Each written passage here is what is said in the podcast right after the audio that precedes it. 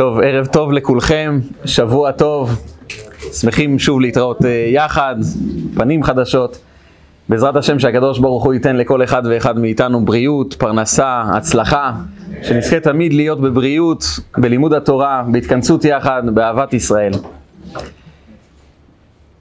מה שקובע את החיים שלנו, זה לא כל כך מה קורה לנו בחיים, אלא בעיקר איך אנחנו מפרשים את החיים שלנו.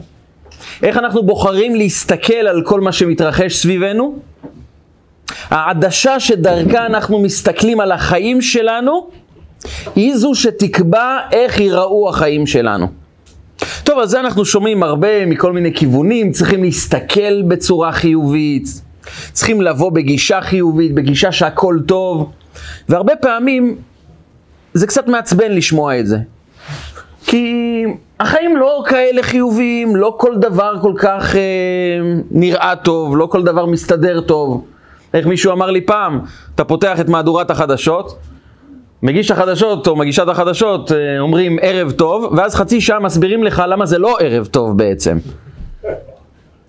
אז איך אנחנו יכולים לחיות בחיים האלה, גם כשהדברים לא מסתדרים, גם כשהדברים לא הולכים כמו שהיינו רוצים, וכל אחד פוגש בחיים שלו דברים שהוא לא היה רוצה שיקרו. ההתנהלות היא לא כמו שאנחנו מתכננים לעצמנו, ובכל אופן, להישאר עם המון חשיבה חיובית, להיות אופטימיים, להרגיש שהכיוון הוא כיוון חיובי, איך בדיוק יוצרים כזה דבר? אם אנחנו נשאל את עצמנו שאלה, אם אנחנו נחשוב טוב, אם אנחנו נגיע בגישה אופטימית, אנחנו נגיע עם המון שכנוע שזה מסתדר, עם המון אמון בעצמנו, זה ישנה את החיים שלנו? זה יהפוך את החיים ליותר מוצלחים? כשאני ניגש להקים עסק, ללכת לעבודה, ליזום אתגר חדש, אה, להגיע ליעדים חדשים, ואני מגיע עם המון אמון בעצמי ושכנוע פנימי שאני אצליח, זה יעזור לי להצליח? כן. אנחנו נוטים לומר שכנראה כן. אם אני אגיע בגישה מאוד מאוד אה, שלילית, שאני לא יכול, שאני לא מסוגל, שגם ככה אנשים לא נאמנים, אנשים לא, לא עוזרים, כל אחד רק לעצמו, זה עולם עם המון המון רוע, עם המון אינטרסים, עם המון, עם המון אגו. איך אפשר להצליח בעולם כזה? זה יעזור לי להצליח?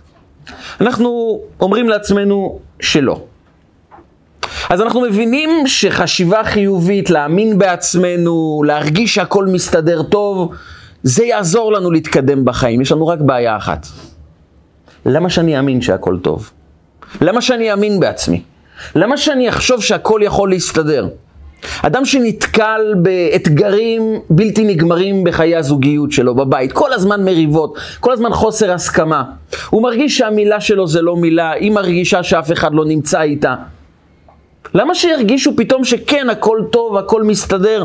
נכון שאמון, שכנוע פנימי, שמחה, חשיבה חיובית, זה יקדם את החיים שלנו. אבל השאלה הגדולה היא, למה להאמין בזה? למה שאני אחשוב שהחיים שלי טובים? למה שאני אחשוב שהכיוון הוא מאוד חיובי? יש הרבה אנשים שסובלים בחיים, ואולי אני אחד מהם. מאיפה הבשורה הגדולה לבוא ולומר לנו, בוא תחשוב חיובי, יהיה טוב. כמובן שאנשים שקל להם להיות אופטימיים, לחשוב טוב ולהאמין שהכל בסדר, זה אנשים שגם ככה החיים הם מאוד מאוד טובים. מספרים על רוטשילד שהגיעו אליו ושאלו אותו, איך נהיית מיליונר? איך הפכת לאדם כל כך עשיר? אז הוא אומר להם, זה מאוד פשוט. כבר בתור נער צעיר, קניתי עשרה תפוחים ברובל אחד, ומכרתי אותם ברובל וחצי. הרווחתי כל יום חצי רובל, וכל יום הוספתי עוד חצי רובל, ועוד חצי רובל, ועוד חצי רובל. ובסוף השנה הדוד שלי הזקן נפטר וירשתי עשר מיליון רובל. טוב, מצוין, טוב מאוד. אנשים כאלה אופטימיים, כי אם יש לך אבא עשיר ודוד עם קשרים ומשפחה תומכת, אז בטח תהיה אופטימי. השאלה הגדולה איך להישאר אופטימיים כשאין לך את כל זה. איך עושים את זה? וכאן הבשורה הגדולה של פרשת השבוע. פרשת השבוע, כל מי שרק נפגש עם השם, שלח לך אנשים ויתורו את ארץ כנען, שולחים את המרגלים לארץ ישראל לבדוק אותה. האם היא טובה? לא טובה, העם חזק, לא חזק, הערים בצורות, ערים שבנויות טוב, איך הצבא, איך הפירות, איך המדינה הזו.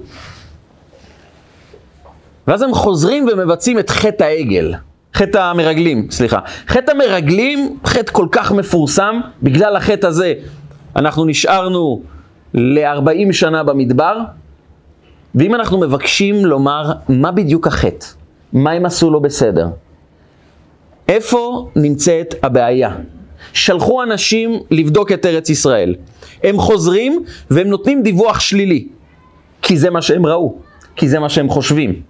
הם חוזרים ואומרים, זה ארץ זבת חלב ודבש, וזה פריין, יש לה פירות מאוד טובים. אפס כי עז זה עם היושב בארץ, זה עם עז, חזק. הערים בצורות, ערים שבנויות מאוד חזק. וגם ילידי ענק ראינו שם. ראינו שם אנשים שנולדו ענקים. אז מול אנשים ענקים, עם ערים בצורות, עם חזק, עז, אנחנו לא נצליח. זהו, זה הדיווח. הקדוש ברוך הוא מאוד כועס. אמרו ארץ אוכלת יושביה, כי זה מה שהם ראו, הם ראו אנשים שנקברים. בסך הכל הם נתנו דיווח על מה שהם ראו. איפה בדיוק הבעיה? מה לא בסדר איתם? מה מבקשים מהם? שהם ידווחו רק שהכל בסדר, שהכל אה, גן של שושנים, ואז אנשים ייכנסו לארץ ויפגשו עם ארץ שהיא אוכלת יושביה, ואנשים חזקים וילידי ענק? הם באים ומדווחים בדיוק מה שהם ראו. למה נענשנו? למה בני ישראל נשארו במדבר והעם משתכנע כי אלו המרגלים. שלחנו אותם, הם חזרו, דיווחו דיווח שלילי, עם ישראל לא רוצה להיכנס לארץ. איפה בדיוק הבעיה? הקדוש ברוך הוא מעניש אותם, מעניש את המרגלים, כל הדור ההוא לא זוכים להיכנס לארץ, רק הילדים יזכו בעוד 40 שנה להיכנס לארץ ישראל. והשאלה הגדולה ששואלים המפרשים, מה בדיוק הם עשו לא טוב? איפה החטא שלהם? הרמב"ן, רבי משה בן נחמן, אחד מגדולי רבותינו הראשונים, הוא אומר שהבעיה נמצאת במילה אחת בפרשת השבוע. מילה אחת הם מוסיפים לפני שהם אומרים כי אז העם, העם הזה הוא חזק, יש ערים בצורות, ילידי ענק ראינו שם, הם מוסיפים מילה אחת, אפס. אפס כי אז העם היושב בארץ. מה זה אפס? אפס הם אומרים, זה אבוד, אין סיכוי. הם פותחים את המשפט שלהם מול כל עם ישראל ואומרים, חבר'ה, תרדו מהסיפור, אין סיכוי, אנחנו לא יכולים. למה? ומתחילים לתרץ ולהסביר, העם חזק, הארץ אוכלת יושביה, יש כל מיני בעיות, אבל מתחילים קודם כל עם הכרזה, אפס, לא נאכל. זה החטא. למה החלטתם שאי אפשר? רגע, מישהו שלח אתכם לומר אם זה אפשרי או לא אפשרי? שלחו אתכם לבדוק מהם האתגרים למה החלטתם שאי אפשר? זה לא נגמר כאן. הם מוסיפים עוד משפט מאוד מוזר. הם אומרים לכל עם ישראל, אתם יודעים, האנשים שם ענקים. ונהי בעינינו כחגבים, וכן היינו בעיניהם. אתם יודעים מה זה להיכנס לארץ שכולם ענקים שם? חשנו כמו חגבים, וככה גם הם הסתכלו עלינו. אומר המדרש שהחצי הראשון היה נכון, הם באמת הרגישו כמו חגבים. החצי השני, שהם אמרו שככה גם הסתכלו עלינו, הסתכלו עלינו כמו חגבים, זה שקר. מאיפה אתם יודעים מה אנשים חשבו עליכם? מאיפה החלטתם שאנשים שם החליטו שאתם חגבים? מאיפה זה הגיע אליכם? אז נכון, יש מפרשים שאומרים, כמו רש"י, שהם שמעו אותם מדברים ואומרים, יש שם נמלים בשדה. אבל לפי המדרש, הם לא שמעו שום דבר. הם החליטו שאנשים חושבים עליהם כך. למה הם החליטו? כי כך בדיוק המוח שלנו עובד. אנחנו מרגישים אפס, ואז אנחנו מרגישים חגבים מול אנשים אחרים, ואז אנחנו משוכנעים שככה כל העולם מסתכל עלינו. ברור לנו שאנשים מסתכלים עלינו כחגבים. כי המוח שלנו לעולם לא נעצר.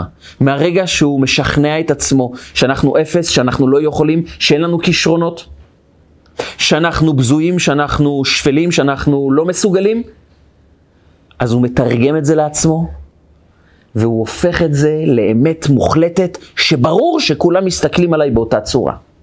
כאן החטא הגדול של המרגלים. למה אתם לא מאמינים בעצמכם? למה אתם חושבים שמסתכלים עליכם כחגבים? למה החלטתם שזה בלתי אפשרי? חטא המרגלים זה החטא של החוסר אמון בעצמנו, חוסר אמון שמול האתגרים אנחנו כן יכולים.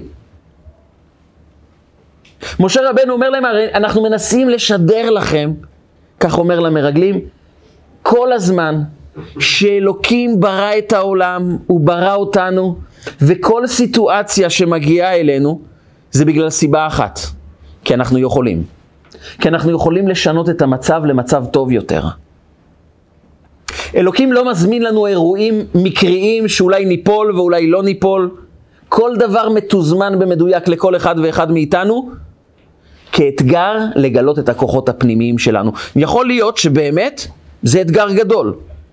אבל כשאנחנו ניצבים מול אתגר גדול, ישנה שאלה אחת שאנחנו צריכים לשאול את עצמנו. האם זה יותר חזק ממני? או שהאתגר בא לומר לי, תדע כמה כוחות יש בתוכך. תדעי כמה כוחות יש בתוכך, כי אם האתגר כל כך גדול, סימן שהכוחות כל כך גדולים. זה היה ההבדל המהותי בין המרגלים לבין כלב. כלב בן יפונה, אחד מן המרגלים שהיו טובים, שאמרו לעם אנחנו יכולים, הוא אמר משפט אחד. הוא לא התווכח איתם שהעם חזק, שיש ענקים שם, שהערים בצורות, הוא לא התווכח, הוא אמר משפט אחד. עלו נעלה וירשנו אותה, כי יכול נאכל לה. אנחנו יכולים. כשאדם מרגיש שהוא לא יכול, אז יש לו המון הסברים למה אי אפשר. כל פעם שאנחנו תקועים באיזה דבר בחיים שלנו, יש לנו הסברים מדויקים, מפורטים, עם הוכחות למה זה בלתי אפשרי. לא, הילדים שלי אפשר לשנות אותם, בית הספר, אף אחד בהנהלה לא מקשיב, אנשים בעבודה, כל אחד חושב על עצמו, זה בלתי אפשרי, זה נתון ואין מה לעשות. אנחנו לא מאמינים שאפשר לשנות. כלב בן יפונה מבקש לשנות את התודעה במשפט אחד, הלא נעלה וירשנו אותה, כי יכול נאכל לה. אבל צריכים לעלות. מה זה לעלות? לעלות זה לעלות קומה. זה להפוך ליותר גדולים, זה להאמין יותר בעצמנו, זה להבין שאנחנו נתקלים רק מול סיטואציות שיש לנו כוח להתמודד מולם, אחרת זה לא היה מגיע אלינו.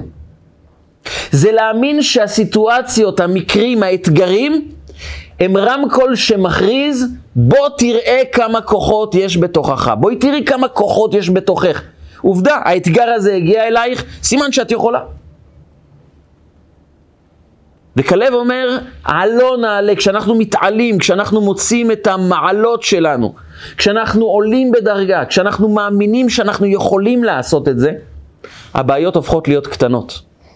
איך אומרים בעברית שאדם רוצה לומר שהבעיה הזאת קטנה? איך הוא אומר? קטן עליי. או שאנחנו רוצים לעודד אדם, אנחנו אומרים לו בעברית, קטן עליך. למה? כי אתה גדול. כשאדם גדול הבעיות הופכות להיות קטנות. אם אנחנו רואים אתגרים שהם נראים לנו גדולים מאוד, זה סימן לדבר אחד. לא עלינו. אנחנו צריכים פשוט להתחיל לצמוח, פשוט להתעלות, לקדם את עצמנו, לעבוד, להאמין בעצמנו שאנחנו יכולים, שהכוחות נמצאים בפנים. עלו נעלה וירשנו אותה כי יכול נאכל לה. התודעה הבסיסית, אין אתגר בחיים שלא נוכל לעמוד בו. גם אם זה נראה לנו חסר סיכוי, אפילו משה רבנו לפעמים נתקע במצבים שהוא אומר לעצמו, לי אין סיכוי לשנות את המצב הזה. גם אז, אומר הקדוש ברוך הוא, תדע, יש בתוכך את הרוח, את הכוח, את העוצמה לשנות. שבוע שעבר, בפרשת בעלותך, משה רבנו הגיע לשלב בחיים, שלב בהנהגה שלו, שהוא התייאש לגמרי ממה שקורה עם עם ישראל. עם ישראל, אחרי תקופה של קבלת התורה, של ניסים נפלאים מיציאת מצרים, דרך קריאת ים סוף, מתן תורה, הם רואים את הגדולה, את העוצמה של הקדוש ברוך הוא, ואז הם מתלוננים. חטא המתאוננים. על מה הם מתלוננים? על מה יש לעם ישראל להתלונן אחרי שהוציאו אותם מבית עבדים, קרעו להם את ים סוף, מורידים להם מן מן השמיים, מגינים עליהם בענני הכבוד, הם קיבלו את התורה, קיבלו את הקשר האינסופי עם בורא עולם, הם מתלוננים על דבר אחד, למה אין בשר? למה אין סטייקים? אי אפשר לעשות על האש משהו? הם מתלוננים, הם רוצים בשר. כאן משה רבנו קרס. זה הוא לא יכל להכיל. אומר, זהו, זה, זה המסקנה מכל יציאת מצרים, מתן תורה, ההתגלות האלוקית, זה המסקנה שלכם? רוצים סטייקים לאכול? למה אין בשר? חבל שהוצאת אותנו ממצרים, זכרנו את השומים, את הבצלים, את האבטיחים שאכלנו במצרים חינם. משה רבנו כבר לא יכול יותר, הוא התמודד עם המון המון אתגרים, אבל זה שבר אותו. הוא בא לקדוש ברוך הוא, ו... זה קטע די עצוב, הקטע הזה. הוא פונה לאלוקים ואומר לו, ריבונו של עולם, אני לא יכול איתם. איך אשא לבדי? איך אני אוכל לשאת אותם לבד? אי אפשר להתמודד עם העם הזה לבד. אלוקים, אם אתה רוצה שאני לבד אתמודד מול העם הזה, בבקשה ממך, תהרוג אותי. ואם כך את עושה לי, הורגני נא הרוג. אני לא יכול לראות את הרע הזה, אני לא יכול לסבול את זה יותר. אפשר להבין לאיזה מצב משה רבנו נקלע. משה רבנו זה אדם שמתמודד מול כל אתגר בחיים. הוא אדם חכם ביוצא, בצורה יוצאת מן הכלל. הוא מאמין גדול בעם ישראל, ופתאום הוא הגיע לשלב שהוא לא מסוגל יותר. והקדוש ברוך הוא מבין אותו. וכאן הוא אומר לו, תאסוף לי 70 איש מזקני ישראל, תאסוף לי את 70 האנשים הטובים ביותר שיש בעם ישראל. והצלתי מן הרוח אשר עליך. ואני אקח מהרוח הזו שנמצאת בתוכך ואני אפזר בין 70 האנשים האלו והם יעזרו לך להנהיג את העם. וככה לא תצטרך לשאת את כל מסע העם הזה לבד. שואלים המפרשים, רגע אחד, מה זה המשפט הזה? והצלתי מן הרוח אשר עליך?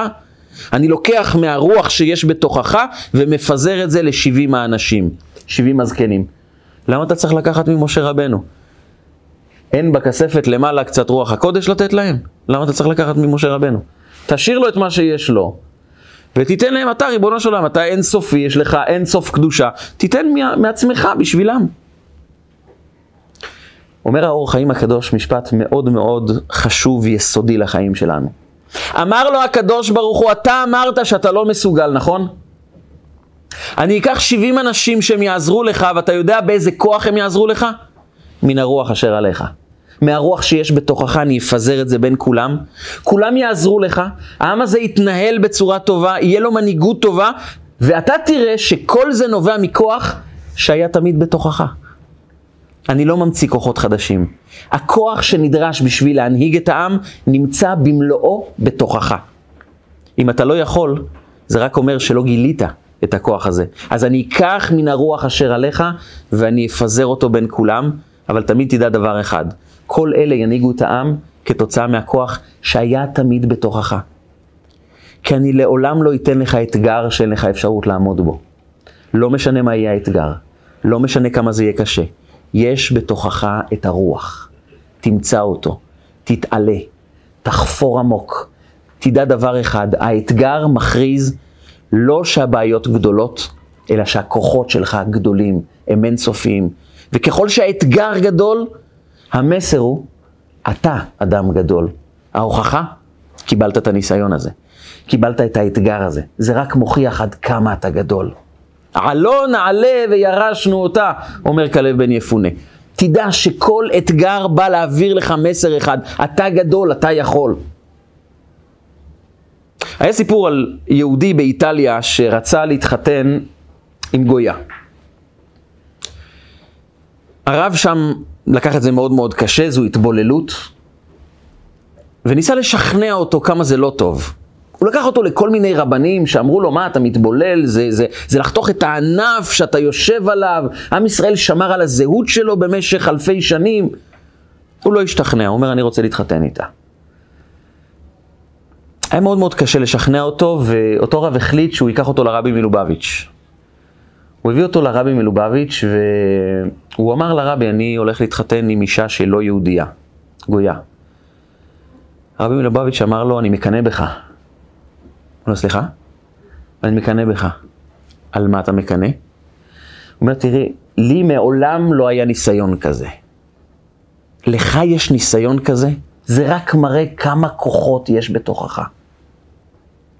כשנותנים לך ניסיונות שלא נותנים לאנשים מן השורה, אל תסתכל על זה כ"אני כל כך קטן, כל כך מסכן, שאני מקבל צרות שאף אחד לא מקבל". כמה אנשים מתהלכים בתחושה שהבעיות שיש לי, זה בעיות שאין לאף אחד. אני מתמודד עם דברים שאף אחד לא מתמודד. כל כך הרבה אנשים מתהלכים עם התחושה שהבעיה שלהם זה הבעיה היחידה בעולם. אז הבשורה היא שהקדוש ברוך הוא אומר, כל בעיה, ככל שהיא יותר גדולה, היא מבשרת שיש בתוכנו כוחות גדולים. אנחנו רק צריכים לפרש אחרת את החיים שלנו, להאמין שהחיים שלנו הם תמיד יתנהלו במסלול שתמיד יש לי את העוצמה, יש לי את הכוח, ולכן אני מגיע בביטחון ובחשיבה חיובית, בשמחה, באמונה, בשכנוע פנימי שאני יכול, כי משה רבנו לימד אותנו בחטא המרגלים, אין אתגר שלא תוכלו לעמוד בו. זה רק תלוי בנקודת המבט. האם אנחנו מרגישים אפס? כי עז העם, ואז יש לנו המון תירוצים להסביר למה אנחנו מרגישים אפס. להבין שזה שאנחנו משוכנעים שאנשים מסתכלים עלינו בצורה כזו, זה אומר שהם מזלזלים בנו, שהם לא מעריכים אותנו, זה נובע כי אנחנו מסתכלים על עצמנו כחגבים, ולכן אנחנו משתכנעים, וכן היינו בעיניהם. הם מסתכלים עלינו כך. כמה פעמים אדם שלא מאמין בעצמו, מזלזל בעצמו, נותנים לו מחמאה, ומכיוון שהוא חושב שהוא לא באמת טוב, הוא פשוט לא מאמין למחמאה הזו. במקרה היותר גרוע, הוא חושב שצוחקים עליו. הוא חושב שמזלזלים בו. ואז הוא עונה בתגובה כזו לא נעימה, שאנשים אומרים, רגע, נתתי מחמאה, למה הוא מגיב בצורה כזו? אדם מוזר. עוזבים אותו, ואז הנה הוא קיבל את ההוכחה שאנשים מזלזלים בו. אבל הכל נובע רק מזה שוונהי בעינינו כחגבים. אם אדם ישנה את הכפתור הפנימי שלו, שכן אם אני פה יש לי כוחות, יש לי עוצמות, אנחנו גדולים, אנחנו מסוגלים, עלו נעלה וירשנו אותה כי יכול נוכל לה. הוא אומר, אני לא אתווכח איתכם על הפרטים, אני מתווכח רק על הנקודה הבסיסית. האם אנחנו מאמינים שאנחנו יכולים, או שאנחנו אומרים לא, הסיטואציה יותר חזקה מאיתנו. וכאשר אדם חש את עצמו שפל, קטן, נמוך, הוא רואה את כל העולם דרך העדשה הזו. הוא מפרש כל סיטואציה ככזו, ואז הסיטואציה באמת הופכת לכזו. באמת כל דבר שקורה לנו בחיים יכול להפוך לטוב ויכול להפוך לרע. אז זה תלוי רק האם אנחנו בוחרים להתחיל להסתכל לכיוון האמיתי, לכיוון החיובי. היה שליח של הרבי מלובביץ', בשנות ה-70 הוא נשלח לעיירה באזור ניו יורק, ניו הייבן. הוא נשלח לשם וכמובן הוא רצה להגן על הזהות היהודית, הוא פתח מיד אה, ארגון של שיעורי תורה לצעירים, למבוגרים, Sunday school, אה, אה, לימוד ביום ראשון. לילדים שלא לומדים בבית ספר יהודי, ופתח בית כנסת, מניינים, ניסה להחיות את החיים היהודיים בעיירה שלא היה שם שום דבר דתי. הוא מנסה עם כל הכוח במשך שנה שלמה, ואחרי שנה הוא מתיישב עם עצמו ובודק לאיזה הישגים הוא הגיע, והוא רואה שהוא הגיע לכלום. כמעט אין אנשים שמתעניינים בו. מניין הוא נלחם שנה, בקושי יש אנשים שמגיעים. ילד או שתיים מגיעים ביום ראשון, לפתוח גן יהודי בכלל לא בא בחשבון. ורגע, אני עובד שנה, אני לא מפסיק להשקיע, שום דבר לא הולך, שום דבר לא מתקדם. כנראה שאני לא האדם המתאים. קורה. הוא כתב מכתב לרבי מלובביץ' ואמר לו, אני רואה שאני עובד במשך שנה, השקעתי את כל נשמתי, וזה לא הולך, זה לא מסתדר. אז אם אפשר, אולי רבי יקר תשלח שליח אחר, אני אעזור לו במה שאפשר, אני אעזור לו להת, להתאקלם, ואחר כך אה, אני אלך לדרכי, אני לא באתי לקריירה, באתי לבצע משימה, אני לא יכול, אז תשלח מישהו אחר. הרבי מלובביץ' ענה לו תשובה מאוד מפתיעה. הוא אמר לו, טרם יקראו ואני אהנה. תראה איזה פלא. עוד לפני שביקשת כבר עשיתי את זה. שלחתי כבר מזמן אדם לשם, לאותו שליח שכתב לרבי מלובביץ' את המכתב הזה, קראו לו משה יצחק הכט, ככה קראו לו. במכתב הרבי אומר לו, טרם יקראו ואני אענה, אני בדיוק שלחתי אדם עוד לפני שביקשת, לפני כבר תקופה. קוראים לאדם הזה משה יצחק הכט. אומר את השם של אותו שליח. חבל שאתה לא מכיר אותו, כי אם היית מכיר אותו, היית יודע כמה כוחות יש לו. אני מקווה לפחות שמעכשיו תתחיל להכיר אותו, וזה יביא לך המון המון שמחת חיים, אמון פנימי והצלחה יומיומית בפעולות שלך. זהו, בזה נסגר המכתב. שלחתי כבר מישהו טוב, וזה אתה, רק אתה לא מכיר את עצמך. תתחיל להכיר את עצמך, תתחיל להאמין שיש לך כוחות, תבין שאם שלחו אותך כאן לעולם, בסיטואציה הזו, במקום הזה, במסגרת המשפחתית הזו, זה רק בגלל סיבה אחת, שיש לך את מלוא הכוחות, פשוט תתחיל לקום, להתעלות, להאמין ולהתחיל לעבוד מתוך אמון, מתוך שמחה. כי ברגע שאנחנו מציבים את האפשרות שאפס כי עז העם היושב בארץ, יש אפשרות שהסיטואציה יותר חזקה ממני. אנשים סובלים ואני גם אחד מהם. לא. אתה אדם שנועדת להצליח, נוע... כל, כל אחד ואחת מאיתנו נועדו לבוא ולהצליח לשמוח למרות מה שקורה. אני זוכר שהייתי בגיל אה, בערך 17 בישיבה. היה שיעור, זה היה לקראת סוף השבוע, ביום חמישי היה שיעור, אבל שיעור עמוק. שיעור שהוא לא רק מדבר על התלמוד באופן שטחי, אלא חודר לעומק של הדיונים התלמודיים, בדעות השונות של המפרשים. אחד המפרשים המפורסמים של התלמוד, קוראים לו המהרשה. וזה היה שיעור ביום חמישי בצהריים, אחרי ארוחת צהריים, סוף השבוע, חם מאוד, המזגן גם לא עבד. אנחנו נכנסים לשיעור, עייפים, סוף שבוע, אחרי ארוחת צהריים, מזגן לא עובד. בקיצור, אין כל כך עוצמה, אמביציה ואמון בעצמנו שנוכל לצאת מהשיעור עם הרבה הבנה. והוא בחר שיעור מאוד מאוד עמוק. הרב היה אדם מאוד מאוד לבבי, מאוד חכם, ובהתלהבות מאוד גדולה התחיל לתת את השיעור. הוא מסביר פעם אחת את הנקודה, את העומק של הדיון, את העומק של הסוגיה, ובאופן גורף, כולם לא הבינו. שאל מי הבין? אף אחד לא הבין. הוא לא התייאש, הוא פשוט התחיל מההתחלה. הסביר עוד הפעם, בהסברים אחרים, במשלים, בדוגמאות, מסביר. של מישהו הבין? אף אחד לא הבין. הוא מסביר עוד הפעם. זה כבר נהיה בדיחה כזו. הוא מסביר ופשוט אף אחד לא קולט, אף אחד לא מבין. בפעם, אני חושב, הרביעית, חמישית, שהוא מסביר את המהרשה, ואף אחד לא מבין, חבר שלי מסוף הכיתה מחייך. אתם מכירים את זה בכיתה, אחד מחייך לשני, מעבירים פתקים לפעמים. אתם לא עשיתם כאלה דברים, אבל יש כאלה שעושים כזה דבר. אז חבר מהכיתה מחייך אליי, ואני מחייך אליו בחזרה.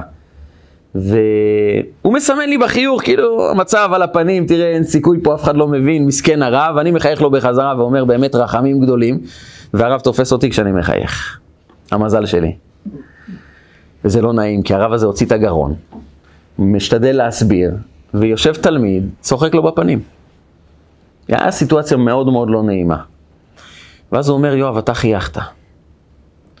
אני לא נעים לי, אני ממש אה, ביקשתי מהקדוש ברוך הוא שיעשה לי את הנס שהוא עשה לקורח.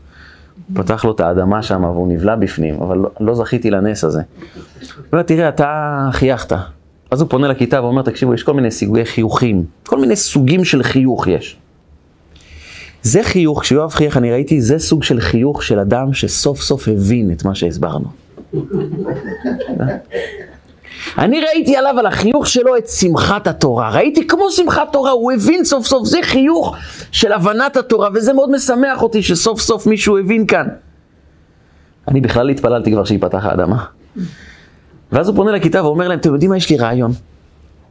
אני מסביר כבר כמה פעמים ואף אחד לא מבין, נכון? יואב הבין, יואב יסביר. מצוין. טוב מאוד. החבר שלי מסוף הכיתה עכשיו באמת צוחק, עכשיו באמת מחייך. פתאום כולם התעוררו לחיים, למה זה הופך להיות מעניין פתאום השיעור.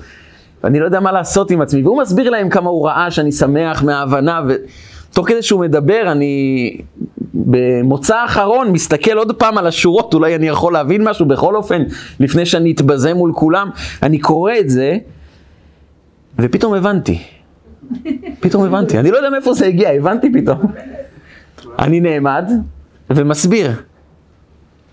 והרב קיבל את, ה... את השמחה הגדולה שלו, הנה הוא הסביר, מישהו הבין, והנה באמת הסברתי. ובסוף השיעור ניגש אליי החבר ואומר, תגיד, אתה עושה צחוק ממני? מה זה הסיפור הזה? אני מחייך אליך, אתה מחייך אליי שלא הבנת, חשבתי אתה עם כולם, בסוף כן הבנת, מה הסיפור הזה? אמרתי לו, אני מבטיח לך, כמו כולם לא הבנתי. אבל תראה, אני לא יודע, אולי הרב הזה, כל כך האמין שאני יכול, שזה עשה משהו. אני אומר לך, תוך כדי שהוא דיבר, התחלתי להבין. כי היה מישהו שמאוד האמין בי, מישהו שמאוד חשב, היה משוכנע. לא בשכנוע של איזה הרצאה מקצועית שהוא שמע, תאמינו בתלמידים, תאמינו, ואנחנו בפנים בפנים אומרים לעצמנו, לא בטוח. הוא באמת האמין שאני יודע, וזה כנראה עושה משהו. וכשזה קרה לי, הבטחתי שאני אשתף את הסיפור הזה מסיבה אחת. גם אם אנחנו משוכנעים שאנחנו לא מבינים, שאנחנו לא יכולים, זה רק בגלל סיבה אחת. לא מספיק האמנו בעצמנו. זה הכל. לא מספיק האמנו שאנחנו יכולים. לפעמים אנחנו צריכים עזרה של מישהו שיאמין בנו. אבל אנחנו לא יכולים לאבד את החיים שלנו בציפייה לאותו אדם שיבוא להאמין בנו. בואו נתחיל להאמין בעצמנו. בואו נהיה אנחנו המבוגר שמאמין בעצמנו. עלו נעלה וירשנו אותה. כשאדם מאמין, יודע שיש לו כוח, אין סוף להישגים שלו. אבל אם אנחנו רוצים קצת יותר להעמיק, מעט יותר להעמיק, בזה שאנחנו חייבים להיות משוכנעים שאנחנו יכולים, כי הרי אם אנחנו רק נאמר לעצמנו אנחנו יכולים, אנחנו מסוגלים, אבל לא באמת נאמין, לא באמת נוכל לשנות. כי אדם צריך להיות משוכנע באמת שהוא מסוגל, שהוא יכול, שהקדוש ברוך הוא נותן לו את הכוחות כדי לפרוץ את הגבולות ולהשיג את היעדים שלו. למה שנאמין? על זה בא התלמוד במסכת תענית ומספר לנו סיפור על רבי חנינא בן דוסה וביתו.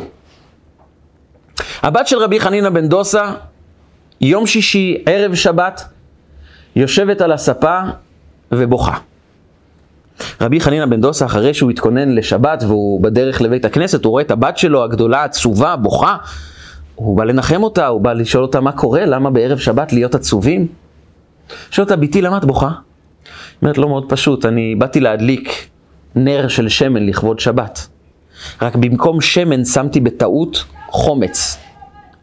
מתחלף לי חומץ, בש... שמן בחומץ. במקום להדליק בשמן, הדלקתי בחומץ. ולכן אני עצובה. אומר לה רבי חנינא בן דוסה, אל תהיה עצובה. מי שאמר, וכאן הוא נותן את אחד המשפטים המפורסמים בתלמוד, מי שאמר לשמן וידלק, יאמר לחומץ וידלק. מי שקבע שהשמן הוא חומר דליק, יכול לקבוע שגם חומץ הוא חומר דליק. באמת, אומר התלמוד, נעשה נס, והנר דלק עד מוצאי שבת. לקחו ממנו גם אש בשביל ההבדלה. עד כאן הסיפור. אחד מגדולי המפרשים, בן יהוידע, בא ושואל שאלה מאוד פשוטה. הוא אומר, הסיפור הזה קצת מוזר. פרקטית, הוא מוזר. כי אם היא הדליקה נר עם חומץ, במיוחד באותה תקופה שלפני שהיו מדליקים את הפתילה, היו טובלים את הפתילה בתוך השמן כדי שהלהבה תיתפס בצורה טובה, ואז מדליקים. אז אם היא טבלה את הפתילה בתוך חומץ, ובכלל כל החומר שנמצא שם בנר הוא חומץ, והיא ניסתה להדליק, מה הסיכוי שתיתפס הלהבה בפתילה? ואם היא תיתפס, כמה זמן זה יישאר דולק? שתיים, שלוש שניות. היא ישובה לספה, היא בוכה, והנר עדיין דולק. היא יכלה לומר לאבא שלה, רגע אבא, אני מפסיקה לבכות, הנס כבר התחיל. היא רואה את הנס בעיניים. היא הדליקה נר פתילה בתוך חומץ, פתילה ספוגה בחומץ, היא הדליקה את הפתילה והפתילה דולקת. והיא סיימה להדליק, היא ישובה לספה, היא בוכה, אבא, של, אבא שלה שואל אותה, מה קרה, למה את בוכה, היא מסבירה לו, והנר דולק כל הזמן. הסיפור קצת מוזר. אף אחד לא נעצר לומר, רגע, הנס התחיל, קרה פה נס. היא רואה את הנס בעיניים ובוכה, למה? ואז מסבירים המפרשים שהיא בכתה בגלל סיבה אחרת לחלוטין. שימו לב לסיבה הזו. היא אמרה לאבא שלה, אבא, אני רואה נס. אתה יודע, בבית שלנו אנחנו רגילים לניסים. זה בית שהתלמוד מספר על כל מיני ניסים שקרו להם, ביחס לשכנים, ביחס לעצמם. ועכשיו נעשה לי נס על סתם, לא הייתי צריכה את הנס הזה.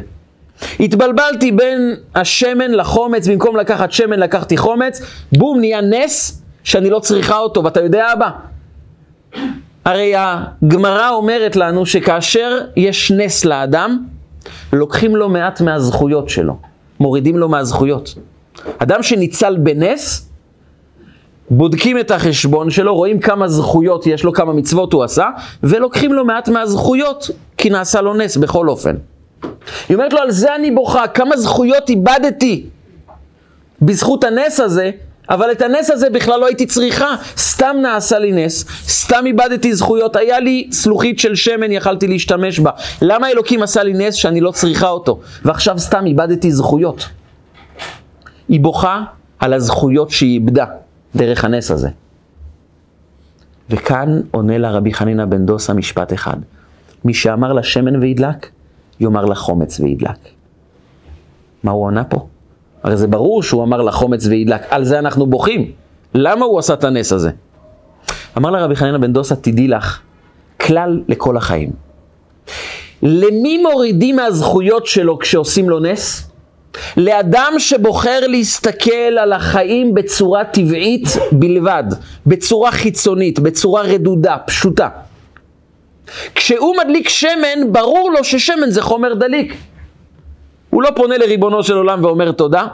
הוא לא חושב שנעשה לו נס, זה דבר פשוט, שאם אתה שם פתילה בשמן, זה דולק. מתי בני אדם נזכרים שיש מישהו למעלה שיכול להזיז את העניינים? כשמשהו לא מסתדר. כשיש חומץ ופתאום הוא דולק, זה נס. אומר לה, אבל את גדלת בבית שלא מפריד בין עולם הטבע לעולם הניסים. את גדלת בבית שמי שאמר לה שמן וידלק, יאמר לה חומץ וידלק. את גדלת בבית שכאשר אנחנו רואים שמן שדולק, אנחנו אומרים זה נס.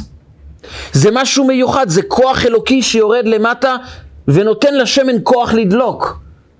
אנחנו רואים נס בכל פרט בחיים הטבעיים שלנו. אנחנו משפחה שכשאנחנו קמים בבוקר ונושמים, אנחנו מתחילים לבשר אחד לשני איזה נס קרה לנו. אנחנו נושמים, אנחנו רואים, אנחנו הולכים, תראה כמה ניסים אנחנו מוקפים כל רגע. אם אדם יפנה לחברים שלו בבוקר ויגיד, אל תשאלו איזה נס היה לי, שאלו אותו מה קרה, אומר, נשמתי. מאשפזים אותו. מה, מה, מה, מה הנס פה? מה, בגלל שאתה נושם? מה, טבעי. אבל אם אדם יתאשפז באמת בגלל קוצר נשימה חריף, והוא יבשר לחברים שלו שהוא נושם, יגידו לו, ברוך השם איזה נס. אנחנו יכולים להכיר בניסים רק אם אנחנו חוטפים קצת מכות. זה המודל, זה הכלל, ככה אנחנו צריכים לעבוד, לקבל מכות כדי להודות על מה שיש לנו כבר. רבי חנינא בן דוסה מוותר על הדרך הזו, הוא לכתחילה מודה על כל דבר שיש לו. שאנחנו נושמים, שאנחנו רואים, שאנחנו יכולים לקום, ללכת, לצעוד, כל דבר פשוט שבחיים זה נס. והוא אומר לה אז את הכלל הגדול של החיים. מי שמוצא בכל פרט בחיים שלו נס, כשעושים לו נס, לא מורידים לו מהזכויות. כי לא נעשה דבר חריג. כי כל החיים שלו זה נס אחד גדול. ולמי שרואה נס בכל פרט בחיים, לא לוקחים לו מהזכויות כשעושים לו ניסים. כי הוא רואה נס בכל דבר. זה לא משהו חריג, זה לא משהו שיוצא מן הכלל, זה לא משהו שדורש שיקחו לו מהזכויות כי נעשה לו משהו לא צפוי. ובתנאי, בתי היקרה, שתמיד תראי את החיים שלך כנס אחד גדול. במילים אחרות, תסרבי להיצמד רק לרובד החיצוני של החיים. תמיד תשאלי את עצמך, מה נמצא בעומק הטבע? שימו לב, החסידות מסבירה שטבע זה מלשון טבע. מה טבע? כמו בים, שאנחנו רואים רק מים כחולים, אבל בתוך, בפנים, יש המון אוצרות שטבעו בים, ככה טבע. הוא מקרין לנו פשיטות, רדידות, חיצוניות פשוטה, אבל בתוכה נמצא כוח של נס, כוח עמוק, כוח של טוב, שאותו אנחנו צריכים לגלות. המשימה שהטיל רבי חנינא בן דוסה על ביתו היה, הייתה תבדקי תמיד את העומק. כי כשבודקים את העומק ולא נצמדים רק לחיצוניות, אפשר לשנות את המציאות. כי בעומק הטבע הוא טוב. בעומק הבריאה אלוקים החליט שהוא רוצה לתת חסד. למה החסד צריך לעבור דרך אתגרים, דרך קשיים, דרך מאבקים? זו סיבה בפני עצמה שיש הרבה מה לדבר על זה. וגם אם אנחנו לא מבינים, זה לא משנה. בעומק הבריאה אלוקים כי חפץ חסד הוא ברא את הבריאה בשביל החסד, בשביל הטוב. בעומק החיים הם טובים, בעומק החיים הם לא רעים. אם אדם חווה רוע, זה זמן שהוא לא חווה את החיים. כי החיים עצמם הם טובים. זו האמונה הבסיסית שהקדוש ברוך הוא מבקש מאיתנו. כאשר אני חושב חיובי, זה לא כי אני הולך לשנות משהו בראש, שזה יפעל לשנות משהו במציאות. את המציאות אלוקים קובע, והוא קבע שהיא טובה. אם תחשוב טוב, אתה תיצמד לעומק שמסתתר בתוך המציאות. החשיבה החיובית נובעת מהעובדה שאנחנו מבינים שבעומק המציאות, בין הרע לטוב, מסתתר תמיד טוב מוחלט, אינסופי, שאליו אנחנו רוצים להתחבר. והטוב הפנימי, העמוק הזה, יכול לצוץ החוצה. הוא יכול לצוף מעל פני המים כשאני מדבר איתו, כשאני מתחבר אליו, כשאני מודע אליו. אז אני הפנימי שלי מתחבר לטוב שנמצא בעומק הבריאה, בעומק המציאות, בעומק החיים, ואז הוא מתחיל לצוף. כי כשאנחנו מחוברים פנימית לדבר מסוים, הוא מתחיל להיות מוחשי בחיים שלנו. זה היה סודו של אברהם אבינו. אברהם אבינו נזרק לכבשן האש. הוא האמין באלוקים בתקופה של עובדי עבודה זרה וזרקו אותו לכבשן האש. בכבשן האש כולם היו בטוחים שהוא יישרף, אבל הוא ניצל. ונמרוד, המלך שהנחיל את העבודה זרה לכל אותו הדור, לכן קראו לו נמרוד, מלשון מרידה בבורא עולם. אותו נמרוד היה בטוח שאברהם אבינו יישרף, והוא זרק אותו לכבשן האש, וכשאברהם אבינו ניצול, כולם התחילו לומר, כנראה שאברהם אבינו צודק, יש אלוקים. נמרוד מאוד כעס, ואז הוא אמר, מי פה הולך עם אברהם אבינו? מי מאמין באותה אמונה של אברהם אבינו? קם הרן, הרן זה היה אחיו, הוא היה אחיו של אברהם אבינו. הוא אמר, אני מאמין. לפני שזרקו את אברהם אבינו לכבשן האש, הוא אמר, רגע אחד, אם אברהם אבינו נשרף, אני לא אומר מילה. אם אברהם אבינו ניצל, אני מכריז שאני איתו. הוא קם והודיע לנמרוד, אני נמצא עם אברהם אבינו. אומר לו, בסדר גמור, אתה נמצא עם אברהם אבינו, אתה מוזמן לאותו ביקור כמוהו. זרק אותו לכבשן האש, אבל שם הוא נשרף. שואלים בחסידות, למה הוא נשרף ואברהם אבינו ניצל? אם הר"ן כעת מאמין באלוקים, למה אלוקים לא הציל אותו? התשובה היא מאוד פשוטה. אברהם אבינו לא התחשבן עם הטבע. הוא לא חי רק ברובד החיצוני. הוא תמיד האמין שיש עומק למציאות, ככה הוא הסתכל על המציאות. בין אם היא נחמדה אליי המציאות ובין אם לא, בין אם היא מאתגרת ובין אם היא טובה, אני תמיד יודע שבעומק יש כוח אלוקי שנמצא בבריאה והכוח הזה הוא כוח טוב, הוא כוח חיובי, ואני מחובר אליו. וכאשר אדם חודר לעומק המציאות, הוא מתעלם מעבר להגבלות של הטבע. הוא לא מנהל את חייו לפי מה שהטבע אומר לו, אלא הוא מסתכל על הטבע במבט הפנימי האמיתי ואומר לטבע, אני יודע מי אתה באמת. בתוכך יש טוב, לא משנה מה אתה תקרין לי, לא משנה מה אתה תשדר, לא משנה איזה בעיות אתה תציף כאן מעל פני השטח. אני יודע שבעומק יש טוב, ואני על זה לא מוותר. כאשר אדם מתעלם מעבר להגבלות הטבע, הטבע מוריד פרופיל, כבר לא מנהל את האדם, כי האדם הפך לנהל את הטבע, הפך להיות המנהל של הטבע. ומי שאמר לאש שתשרוף, יכול לומר לאש שתפסיק לשרוף. בדרגה הזו, בנקודה הזו, שם חי אברהם אבינו. הר"ן לעומת זאת התחשבן, התכתב עם הטבע. הוא פחד מהטבע, וכאשר אנחנו מחשיבים יותר מדי את האירועים של החיים, אנחנו הופכים להיות קורבנות של המציאות. כאשר ברור לנו שבתוך הטבע טבוע כוח אלוקי של חסד, של טוב, כל מה שנותר לנו זה פשוט לגלות אותו. אז אנחנו לא מפחדים מהטבע.